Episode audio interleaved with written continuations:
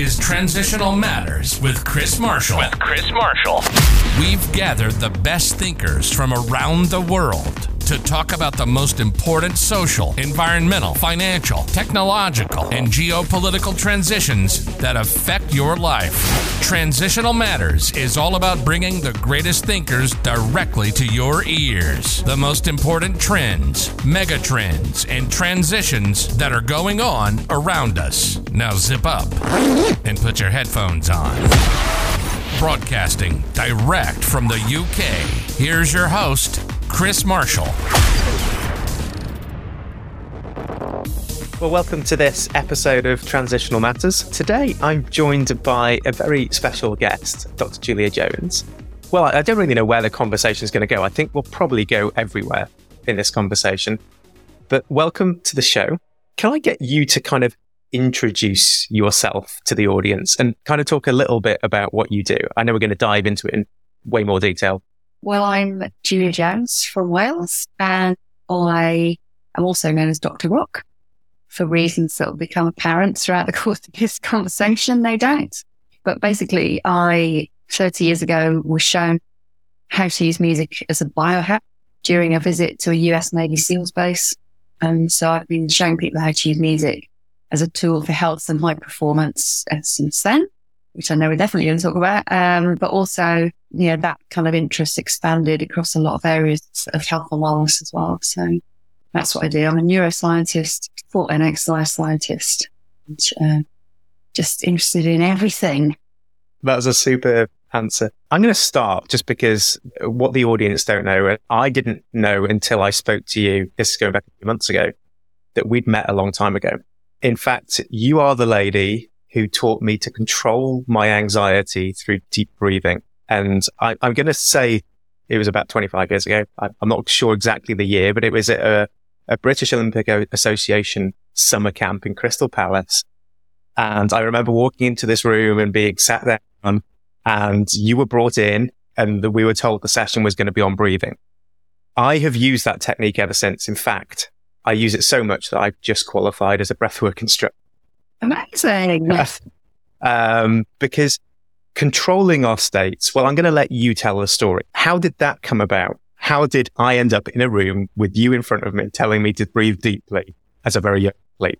Well, it's great to be reunited after all these years. So I had, I had done a sport and exercise science degree and I was doing a master's degree and using music in particular as a, as a, a focus of my research. But I was lecturing at university and brought in a physiotherapist who was my physio and I was bringing him in to teach on bits of the, the course that I was leading. And I was also referring kind of private clients to him and things like that. And he was working on the Olympic programs at that time. So he's like, Oh, you, you need to bring this stuff. And so he introduced me to the head of psychology and I ended up coming in, and assisting that, that team at the Crystal Palace sessions in Winchester. And yeah, it was, it's great. And well, you, you know better than anyone. Well, when you're young, very young, so in some cases, and committed to that level of training and that expectancy around winning and performing. It's a lot of stress, you know, it's high stress, high anxiety and because of the way the vagus nerve is wired, then our breath is a direct channel to be able to, to control that autonomic nervous system response. And that's what I was taught, you know, when I went to the US Navy SEALs base in California, because that was just a, an amazing, lucky visit, really. I was on, a, on an exchange trip, went from Cardiff to LA. The LA students went to California to Cardiff. And while I was there, I got invited to the US Navy SEALs base in San Diego and the PT instructors showed me how they were using music to control anxiety, endurance, physical endurance, motivation, confidence, and all of that. And I was a musician and, a DJ. And I, have only ever really thought of music as entertainment. And so just music and sound being used in this way, just, it was incredible. So I came back and started doing the same thing, teaching people how to use music. You know, the, the ears lead to the brain. They don't lead to a dead end. It's a is that, you know, they trigger action potentials that release a myriad of brain responses and neurochemical responses. And so the biohack is anything that hacks into that underlying biology and music and sound are a very natural and fast acting way of doing that. And now you see all of the, you know, I was working a lot with the swimming squads at that time as well. And it's normal practice now to see, you know, the swimmers at the side of the pool with headphones on. It's just now standard thing. It's interesting, isn't it? Because as you say, kind of biohacking, as we would call it in our modern parlance, but it's not new.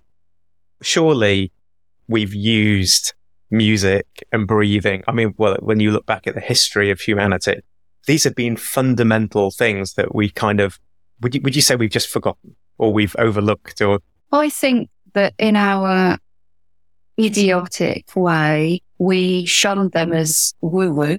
And that is until very recently, because even till very recently, when I'm doing work with corporates over the past years, introducing music as a concept. And it's a bit of a gimmick, you know, it was always seen, oh, well, that'll be a bit fun kind of thing. It's like, mm, well, here's the science, you know, this is what happens when the brain hears sound, you know, things like that, because we brainwash ourselves and everyone else into thinking that you have to go to a gym and use this equipment and this is how it works and everything else. And everything outside of that can't possibly work unless it's magic. But we know that put marks in a brain scanner and you see the difference in the actual neuroplasticity the tissue of the brain is difficult, different when you're doing a lot of breath work, a lot of meditation, a lot of gratitude.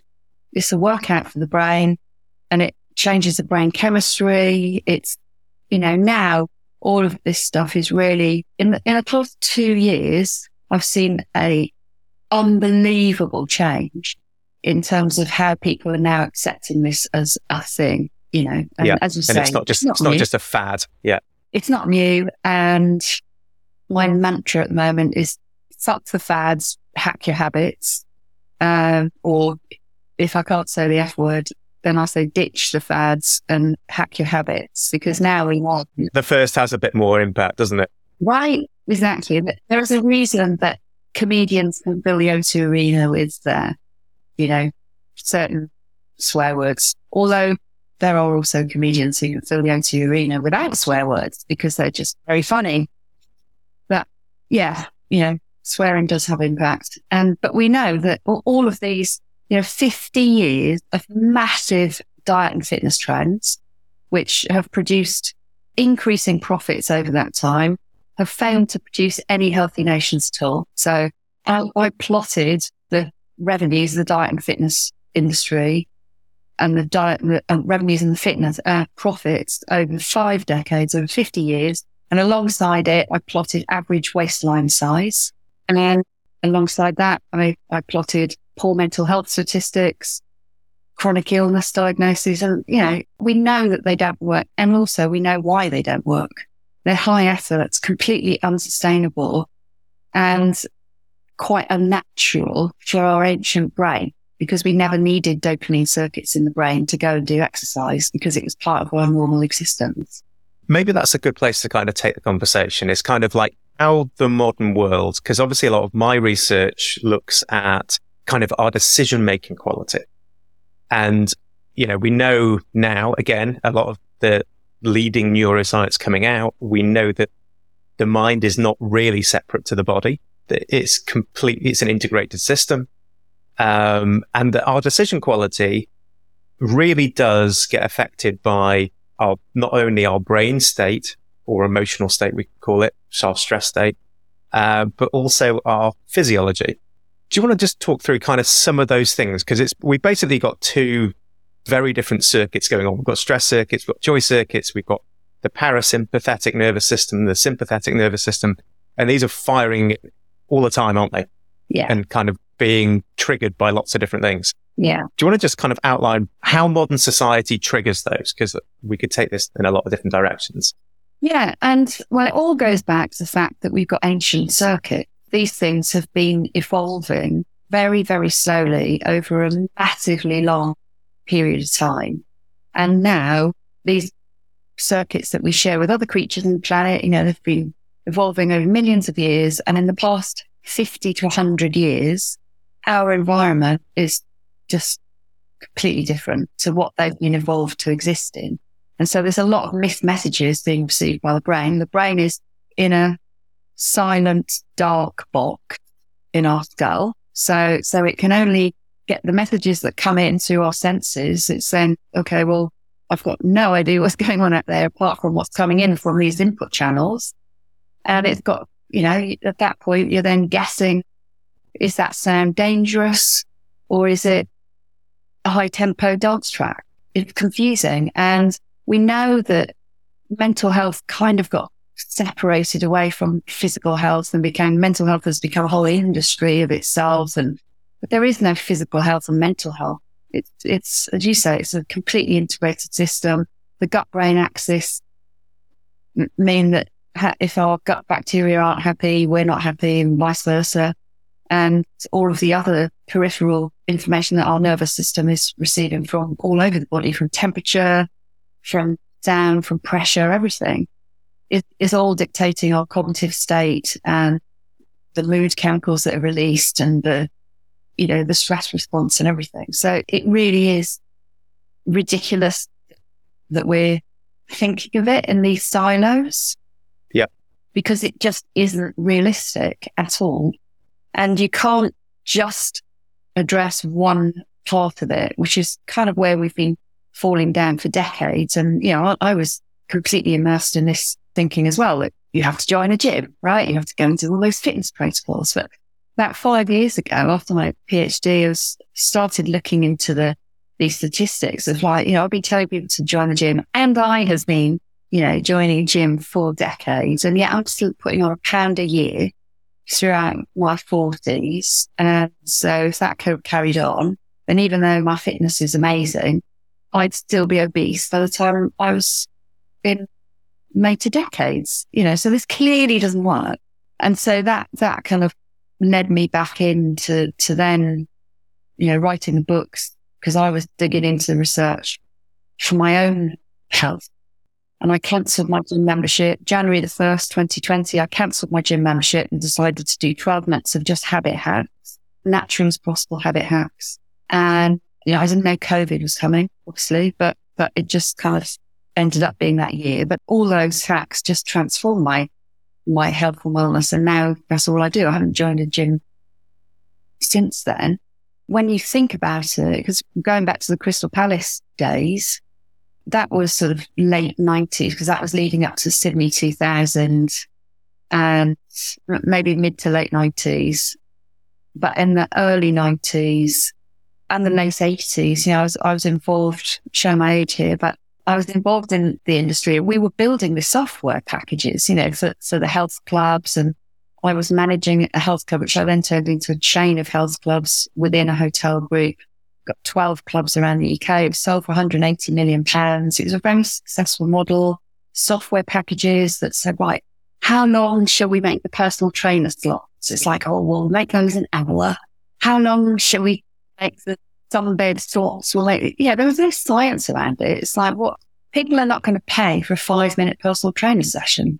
That's the reality of it. So, but you now know that most of that session is now classed as pointless exercise.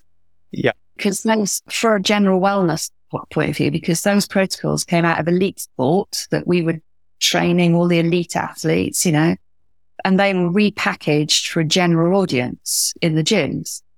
But you don't need elite level aerobic capacity and elite level strength and everything else to avoid death. And that's where we're going wrong.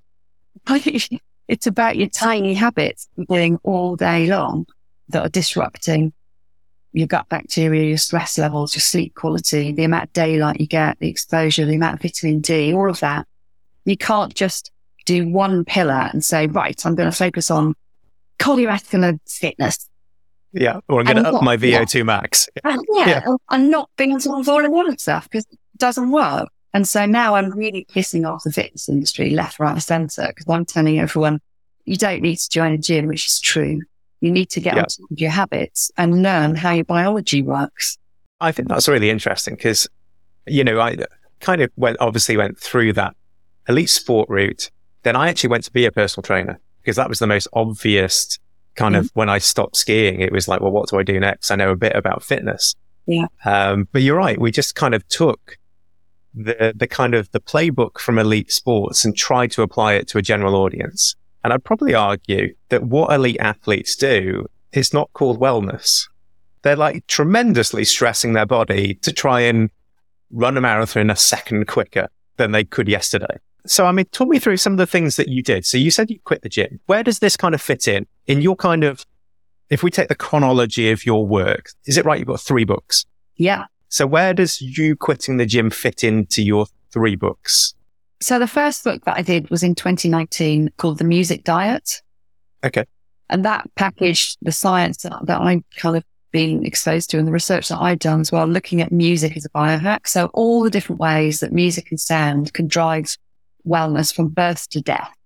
And the second book was followed on from that called Neuron. And that really looked more at behavior and our habits and how to do all of the hacks, not just music bits. It's like, how do you use natural daylight? How do you use cold water? How do you use timed eating? How do you so, so all of these different aspects that you can tap into your underlying biology with just these simple tweaks to habits.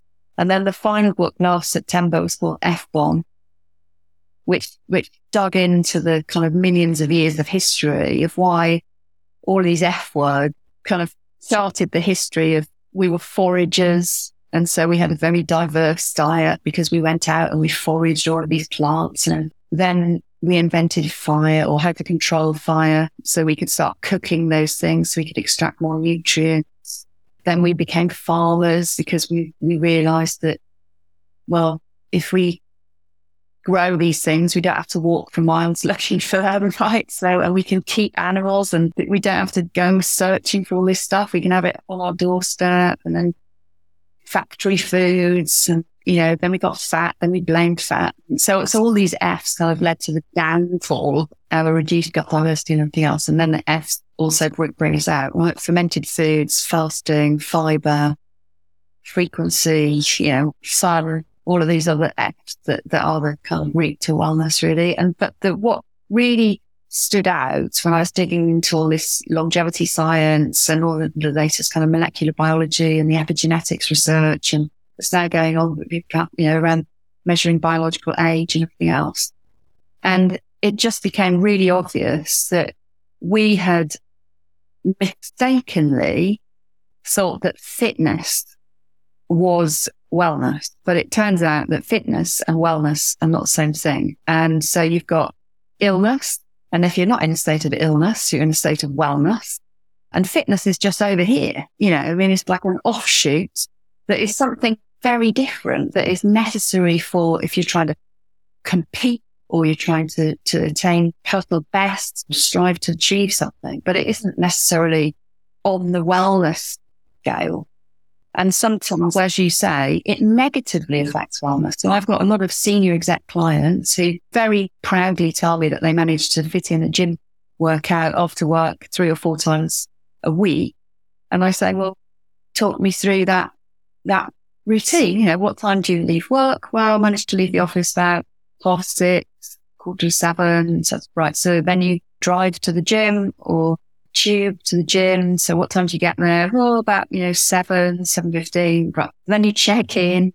Then you go to the locker room. Then you get changed and you put the bag in the locker. Then you go upstairs. So what time is it now? It's like, oh, like half seven or quarter to eight or anything. So evening, right? The time of day when we should be calming down the autonomic nervous system. But no, you've put it in this environment with bright artificial blue light telling your brain it's morning banging loud music, hyper stimulating the autonomic nervous system into fight or flight, sympathetic nervous system mode.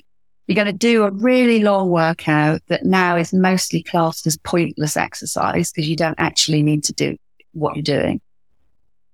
And so what time do you get home? Oh, I don't know, like nine, because you've got to have a shower and everything else. You get nine, nine thirty. So now you're starving hungry and you eat crap food or you cook something healthy, which takes even longer. And so you, you're eating too close to bedtime. And so all of this is negatively impacting your sleep quality, which is a core pillar of wellness.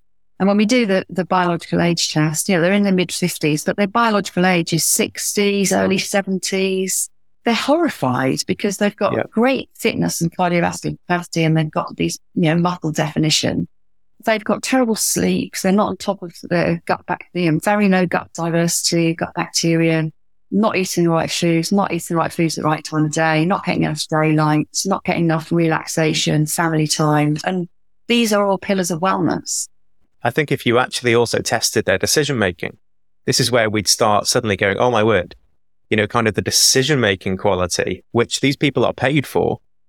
You know, that's, that's the, the sole purpose of their job is to make good quality decisions is being impacted as well. And that was the interesting thing for me that when I started looking into this research was like, wow, okay. It's not only that wellness piece, but the thing we think we're benefiting and great at is also being impacted. Cognitive function is impaired. We know that people, if they're not sleeping properly, they eat more calories the next day. Their, their decisions around food is impaired. It's a real negative cycle.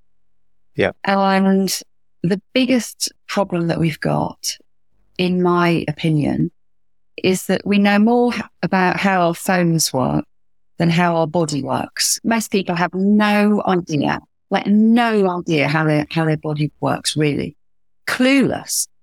How on earth can you look after an amazing machine like this if you've got really no clue on the damage you're doing when you're buying things from the supermarket that you assume are safe when we know that they're going to be banned in coming years because we know that they could, you know, processed meats and sugars and all, all of this stuff has been normalized in our society. Yeah, absolutely. Your performance absolutely is suffering and under, under the surface, you're on your way to a chronic illness because we know that the, you know, dementias and, um, and maybe cancers and things like that bubble away absolutely undetected for years and years and years and years and years until physical symptoms arise. So there's a lot of sick people right now that don't even realize they are.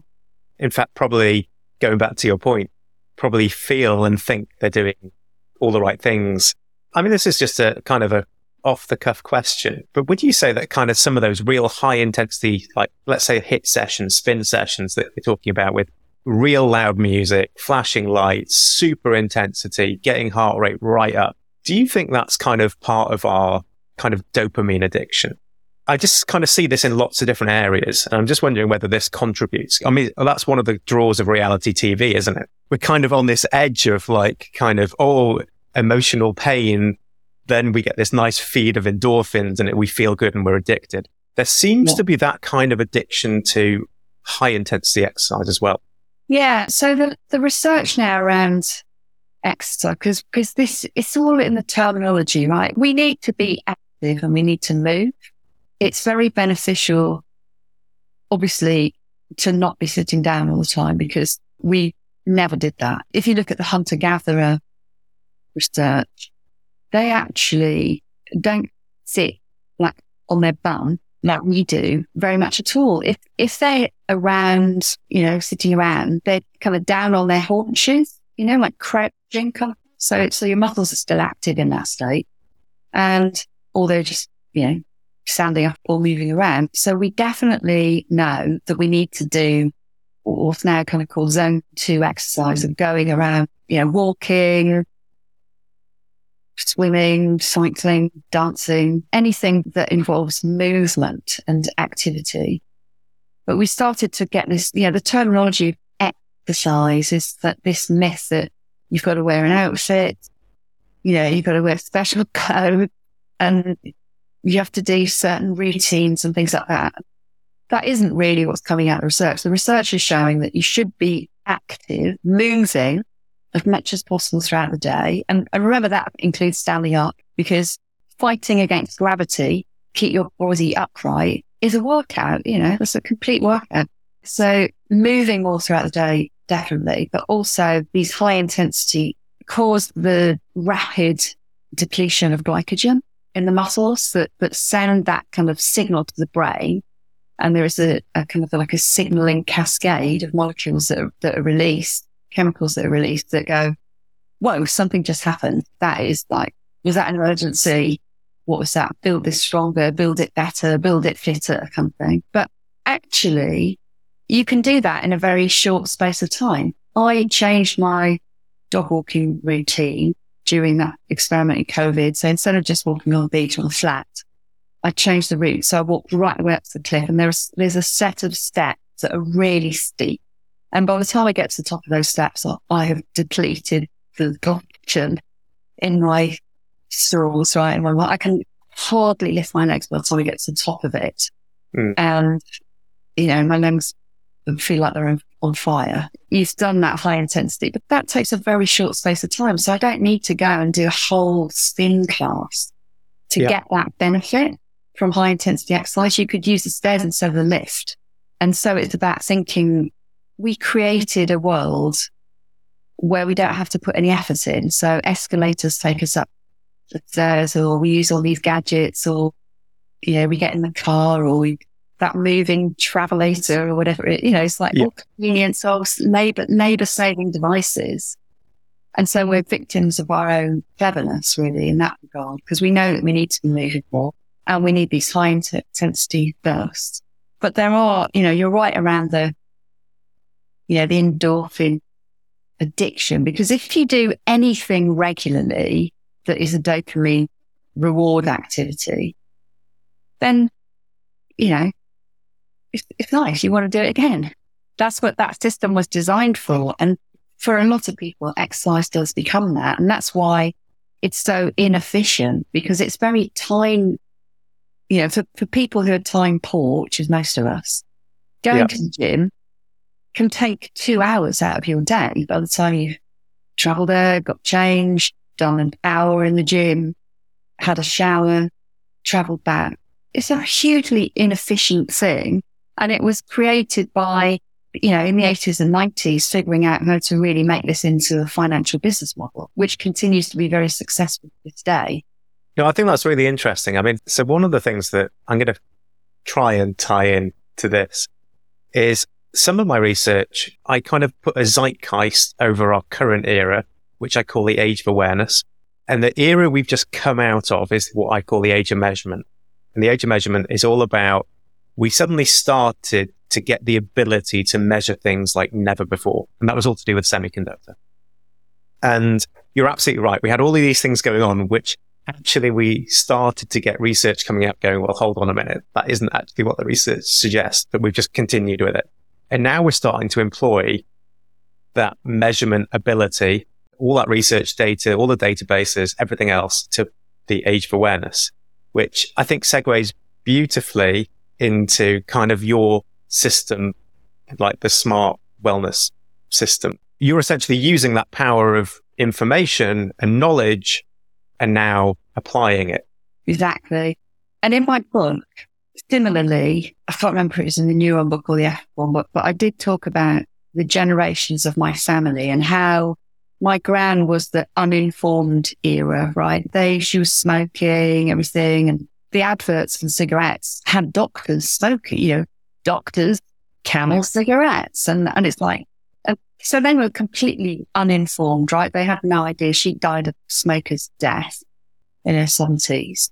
And then my dad's was the, the. So she was the uninformed era. My dad was the misinformed era because he was told to lose weight, getting rid of fat because fat was evil. Fat was the devil. Fat was this, fat was that. And he never managed to lose weight because he was basically filling himself with sugar and carbohydrates by avoiding fat and had a heart attack and died with an obese BMI celebrating his 65th birthday in a hotel in Torquay. He was told to do things that were the wrong crash dieting. They're trying to restrict mm. food, all, all the stuff that we know isn't a long-term sustainable plan. And now we find ourselves in the, so he was the misinformed era. We are now in the informed era and the information era because we have the knowledge because, you know, there's a big science evidence base now that shows what we should be doing. And we also have the little gadgets that can help monitor what's going on underneath, like, you know, like Oura Ring here tells me all kinds of things around my autonomic nervous system, breathing, activity, sleep, you know, you, you, can get a lot of information now about what's going on in your body. It's like the dashboard of your car. you can see what's happening. Your scales can tell you what's happening when you need to just rein it in with doing a bit of intermittent fasting for a few more days and to after a very hedonistic weekend, you know. There's a lot of information at our disposal now, but people have a very low level of literacy when it comes to biology and human biology and how these things work. And so they think that they're doing the right thing because often they're being misled through marketing campaigns that are confusing the issue. And there's also so much information out there now online. How does just the person figure out who's telling the truth, who's not telling the truth? Should I have this? Should I not have that? Should I be doing this exercise? Should I be doing that exercise? It's, it's an absolute colossal deafening noise, which also isn't helping because it just adds to the confusion, really. No, absolutely. I mean, I no, I think that's a really in- interesting point that you kind of talk on there. Is how do people know what sources to trust and which ones not to, and which is just kind of bogus data. Yeah. So, in terms of the things that you did, because I want to dig into that, the things you did. So, you quit your gym membership, you started walking up steps. What else? What were the kind of the changes to your lifestyle that you made? So, I looked at my habits because it, because it became fairly obvious that anything to do with wellness is being driven by your daily habits because something that you do every day is going to have a colossal impact. So I looked at all the things that I was doing every day, figured out which ones were probably having a negative impact and then made tiny changes to those existing habits because trying to create new habits, you know, it takes a long time to invent a new habit. So it's much easier to try and adjust an existing habit or to add something onto something that you already do. So my daily routine used to start letting my dog out in the morning.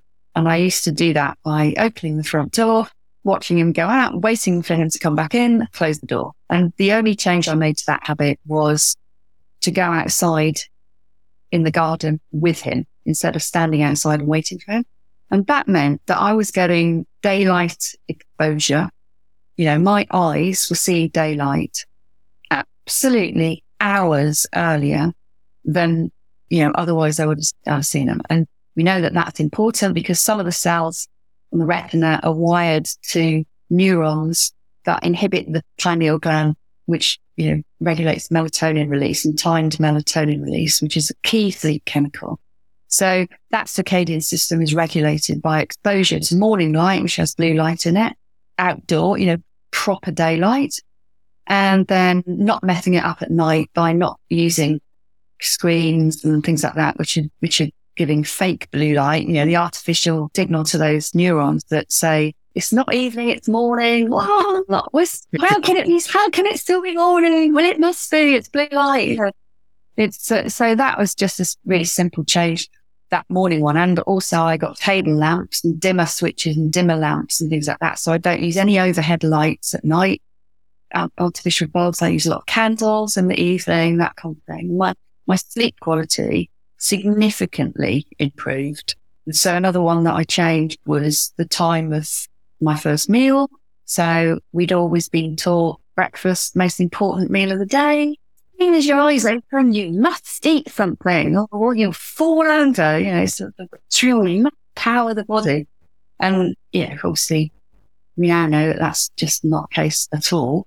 So I to push my breakfast back. So to, because it, you know, breaking the fast, that's what you're meant to be doing. But most people never really are, have entered a fasted state overnight because they're eating so late and eating so early. So they're not even in a fasting state to break. Um, so I started eating within an eight hour window in the, all throughout the week, weekdays. So I'd have breakfast at, you know, 11 or 12 and then try and eat before seven or eight which had a really, really significant impact, not, not just on my weight, but focus in the morning, clarity. And that's a lot of my clients. That's one of the main things that they notice. They, what once, you know, when you start doing it, it's like, oh, I'm a bit hungry in the morning, I'm a bit sloppy.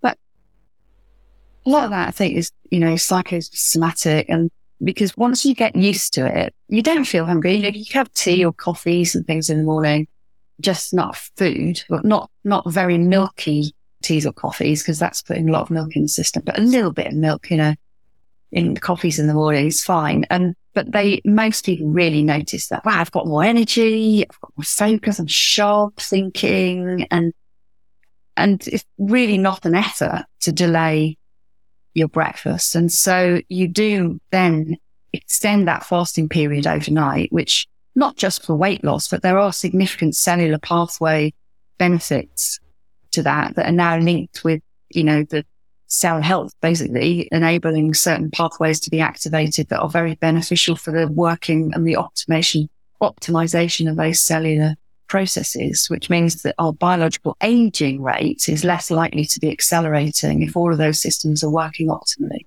Because we never had this much access to food, you know. Yeah, go back to your hunter gatherer. Yeah. And there was no way he was hunting down a deer at 7 a.m. Well, had access to that kind of, you know, didn't have refrigerators. If you wanted fresh food, you had to go and get it. And that's the, now, not everywhere, but, but not everyone, but most people, and probably most people listening right now, are fortunate that they have the ability to get food whenever they want it. And because we do have circuits in our brain that encourage us to go and seek food, when you have food at your fingertips, it's a very dangerous thing. Obesity is a significant problem right now and, and being on the path to it. Because like I said before, a lot of people are gaining a pound a year and also more than that around Christmas. You know, I, I, I gained like four, five, six pounds Christmas. Then I would have to really rein that in for months. If, if you don't rein that back in, then every Christmas you're inching closer to disaster. Not that I'm saying we should ban Christmas, but I think that people do need to learn how to be able to enjoy these kind of lifestyles without it ending up in a diagnosis of, of chronic disease, which the average age of diagnosis now is early 50s in the UK. I think that's amazing, isn't it? Because that also in the last 50 years, we've kind of partly because of the lack of knowledge of our bodies and partly because we've been told the first step is always medication. We're very good at treating symptoms, but not treating, actually stepping back and treating the cause, which is what you're biohacking. Yeah. Is you're just bringing it back to the natural state. And that medical system and the curriculums, even now, if you're training in medicine, you're training in medicine. The prescription of pharmaceutical medicines, you're not training in health and no. prevention. And many GPs I hardly doubt would be able to pass a nutrition exam because they're just not taught that. You know, it's not part of their training. It isn't part, and, and it's changed so dramatically over the last few years of what we now know about nutrition and you know diversity of plant intake and probiotic foods and drinks and all of that thing, prebiotic fibers. It's changed dramatically since since I studied it in the nineties, and I'm addicted to learning. So I went back, did applied neuroscience at King's, which which kind of kicked off my interest in the gut brain axis. And then I signed up, did a course at Stanford Nutrition Science with Professor Chris Gardner, who's doing some really fascinating work looking at the effects of fasting and fiber based foods compared to keto and stuff like that. And uh, then I did a course on nutrition and metabolic syndrome at Harvard. I'm just about to do an epigenetics course with at Cambridge because we're, we're in this world now where if you want keep up with the science, you can because you can do distance learning on, on all of these. You know, you have to pay. It's not free. But if you want to stay up to date and be at the forefront of all of this thing, all of this new science, and you're thinking you, you can, but GPs don't have time for that. You know, they no. have 10 minute slots to see Mrs. Smith who comes in every week because she's lonely and our system isn't working So this where we find ourselves right now. And there's, I'm, I'm speaking at the British Association of Lifestyle Medicine annual conference in September. And that is a lot of GPs and medical professionals who are, are now moving away from the prescription pharmaceutical model yeah. and moving into functional medicine, lifestyle medicine, preventative health. You know, it's like, how do we help people never end up at this destination where we need to write them a prescription. How do we teach them how to not get there? And, yeah. and that's the missing link. It's not really being taught in schools. You know, that, that kind of the breath work that we were doing at Crystal Palace, that was, you know, 25, 30 years ago since I was shown. It's still not really taught at primary schools or it's no. a basic part of being alive, that kind of. It's, it's, one of one of our tools of being a human. Yeah. yeah. And as you say, we're, we're not actually really taught to be a human. We're not taught how to brush our teeth properly. And we now know that the colossal damage of the link between gum health and dementias and strokes and everything else, because if your gums are bleeding when you're brushing your teeth, then that means that barrier is not sealed. And if, if blood can come yeah. out one direction, then germs can go the other direction. And yet we're never really taught how to properly clean our teeth, flossing, or why. And I think that's one of the amazing things of our current era, isn't it? Not only, as you're saying, talking about doing continued education through different universities or outlets, we're able to use technology to create good habits. So one of the companies I'm involved in, a startup company, we're actually gamifying brushing teeth for kids because as you say, it's such a colossal area of poor health, which could be prevented. Yeah. And so all we've done at Icy Bear is just create this adorable little polar bear yeah. who you basically have to keep alive and you keep them alive by brushing your teeth well twice a day and you get to play with them. But this is the beauty of the modern technology that we're, we're working with. We're starting to use it to help us. So where I want to finish, because we've talked about your books and we talked about how you've changed your lifestyle and some of those things. I want to ask you a question because on your website, you have the Habit Hacking Club. What is it? I'm intrigued now. Is this where you help people ingrain some of these things that you're talking about? Yeah. So, so I, so I've been just really fascinated for, well, for decades, you know, I, I was training people as a personal trainer and showing, showing people how to do the fitness stuff and all of that. And, and so I've gone through this massive journey of like, how do you keep, keep help people keep healthy? And now my absolute, you know, with conviction, I can say that it's your habits, your problems or your habits. It's the time of, it's really things that you wouldn't even think about, you know, the type of, of sound and music that you're exposed to, the times that you, times of day that you're eating, when you, the time, how you're breathing, things that you wouldn't even notice. So, so really small tweaks to habits are definitely a route to staying healthier for longer. But changing habits is hard and it's really hard if you're trying to do it on your own. then I was thinking, well, you know, I can't do one to one sessions with everybody because it's not, it's just not possible. Technology enables us to connect online. And so I started doing this thing where I do a live weekly call where it's kind of, in my mind, it's like Alcoholics Anonymous for habit. So every week we come back and I say, right, which habit are you trying to work on right now. So which one am I? I'm focused on trying to get as much outdoor exposure as I can and exposure to nature every day. That's the one that I'm re-embedding and recommitting to right now. We have to remember that you don't just do these things for a couple of months, right? They have to be done forever. That's the key. And all of the other stuff is unsustainable as a forever habit. You know, people go in and out of gym crazes and they go in and out of types of eating and things like that. But ha- you have to do it every day for your entire life for these things to truly be effective. So the live call on a Tuesday is just like a 30 minute live call and people can join it. And I just talk about what latest research I've been looking at that week. And we all kind of commit to say, you can't see each other as a webinar sort of format, but I don't have the camera on because I'm trying to encourage people to not be staring at yet another Zoom. So you could listen while you go for a walk in your lunch break or, but it's just a, a kind of a chance to go, right, it's one o'clock on a Tuesday. Yes, I was going to embed intermittent fasting, but I did have breakfast at 7 a.m. yesterday. I, I didn't manage to do it on Thursday. I don't do that a weekend, by the way. I just, you know, do it in a week. But so the habit hacking club is, is kind of trying to build a community of people who who want to commit to creating lifelong habit changes. And this isn't about ditching everything you like, living this saintly existence. It's about mitigating the effects of things with little habit adjustments so that you can continue to enjoy the modern world without having the damaging of effect that those are having on the, on the underlying ancient biology. Just unlearning some of our modern habits.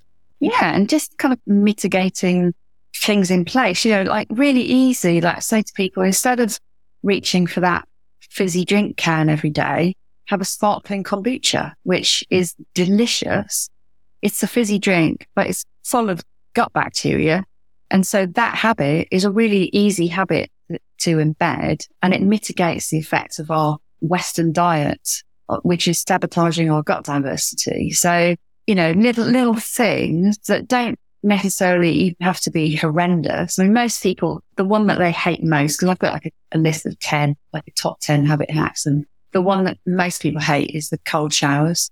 You know, that's always the one that's like, oh God, I can, I, can I skip that? Yeah. I can't do it. But once I get into it, yeah, I only do it at the end. I don't, I don't start in a cold shower. I just, I, I end on a cold shower. And when people get into it, use the little tricks. So you don't just stand there screaming under cold water. You know, you have to control your breath because yeah. immediately it's a really good training ground for controlling that autonomic response. Because when you put the shower to cold, your breathing immediately goes yeah. right sympathetic, yeah. it's fight or flight mode. And so to clamp down on that and extend the exhales and keep the breath really slow, extending the exhales so you're forcing the parasympathetic nervous system to stay in control, rubbing mm. your arms around your limbs and things like that so that you're giving your brain extra information, not just, so it's not just receiving the temperature. Shit, it's cold, right? you're giving it a lot of other, you're diluting that by giving it a lot of touch sensation to, to translate as well. So it's quite easy when you get into it and it's so invigorating. It's, it's a very easy practice. You know, we, we evolved in cold water. We, we're used to cold water. I think that's also a really important thing. In, again, today, isn't it? That we, through that process, you're strengthening that pathway to overcome that initial gut reaction of fight or flight. Yeah, exactly. That you're, you're training your mind. Yeah. using that beautiful property of neuroplasticity to actually go, I'm improving the way my brain works. Yeah, exactly. And, and exercising that vagus nerve response, you know, by using your breath. So we're going right the way back to, to Crystal Palace to, to, to do a full circle here. You know, extending your exhales, which most people don't realize, stopping that stress response. Yeah. The, the extended exhales is the vagus nerve activating that parasympathetic response and stopping the fight or flight stress uh, effect to kick in. We should be doing that as a daily practice. I do it all the time, you know, because no yeah. one wants, you don't have to go in a special room to do it. I do it when, you yeah. know, waiting for the coffee to brew. And I'm, I'm actually launching a coffee in September that is a hack coffee. Amazing. Not for breath work, but, but for vitamins, prebiotic fiber and things like that. But coffee, everyone's got a coffee habit. And so yeah. it's a good time to embed another habit on top of it. So breath work while you're waiting for the coffee to, you know, a bit of gratitude. That's superb. To finish, if people want to find out more about you and your smart wellness and things like that, where do they go? Where do you want to direct them? This is your so, chance. Yeah, the website is smartwellness.co.uk. That's the best place to go. But I'm also on, you know, Instagram is at Dr. Julia Jones and I'm all over LinkedIn. Everywhere. I love what you do. So I'll put links in the bio as well, and I'll put links to your habit hacking club and the books. And no, it's I, I love what you're doing. So no, thank you so much for such a great conversation. Well, thank you, and it's great to be reunited after all this time. And I'm very glad that it made such an impact. Well, there you go. Yeah, 25 years on, I'm still breathing, which is, yeah. which is a, a good thing. Yeah. No, thank you so much. Okay, great. Thanks very much. You've been listening to Transitional Matters. Make sure to like, subscribe, and sign up to the show's email newsletter by going to chrismarshall.uk. And we'll see you next time for more from the world of mega trends and transitions. All content is for informational purposes only and does not constitute an offer or recommendation to buy or sell any securities. Content should be treated as educational and general and should not be seen as a recommendation to use any particular investment strategy.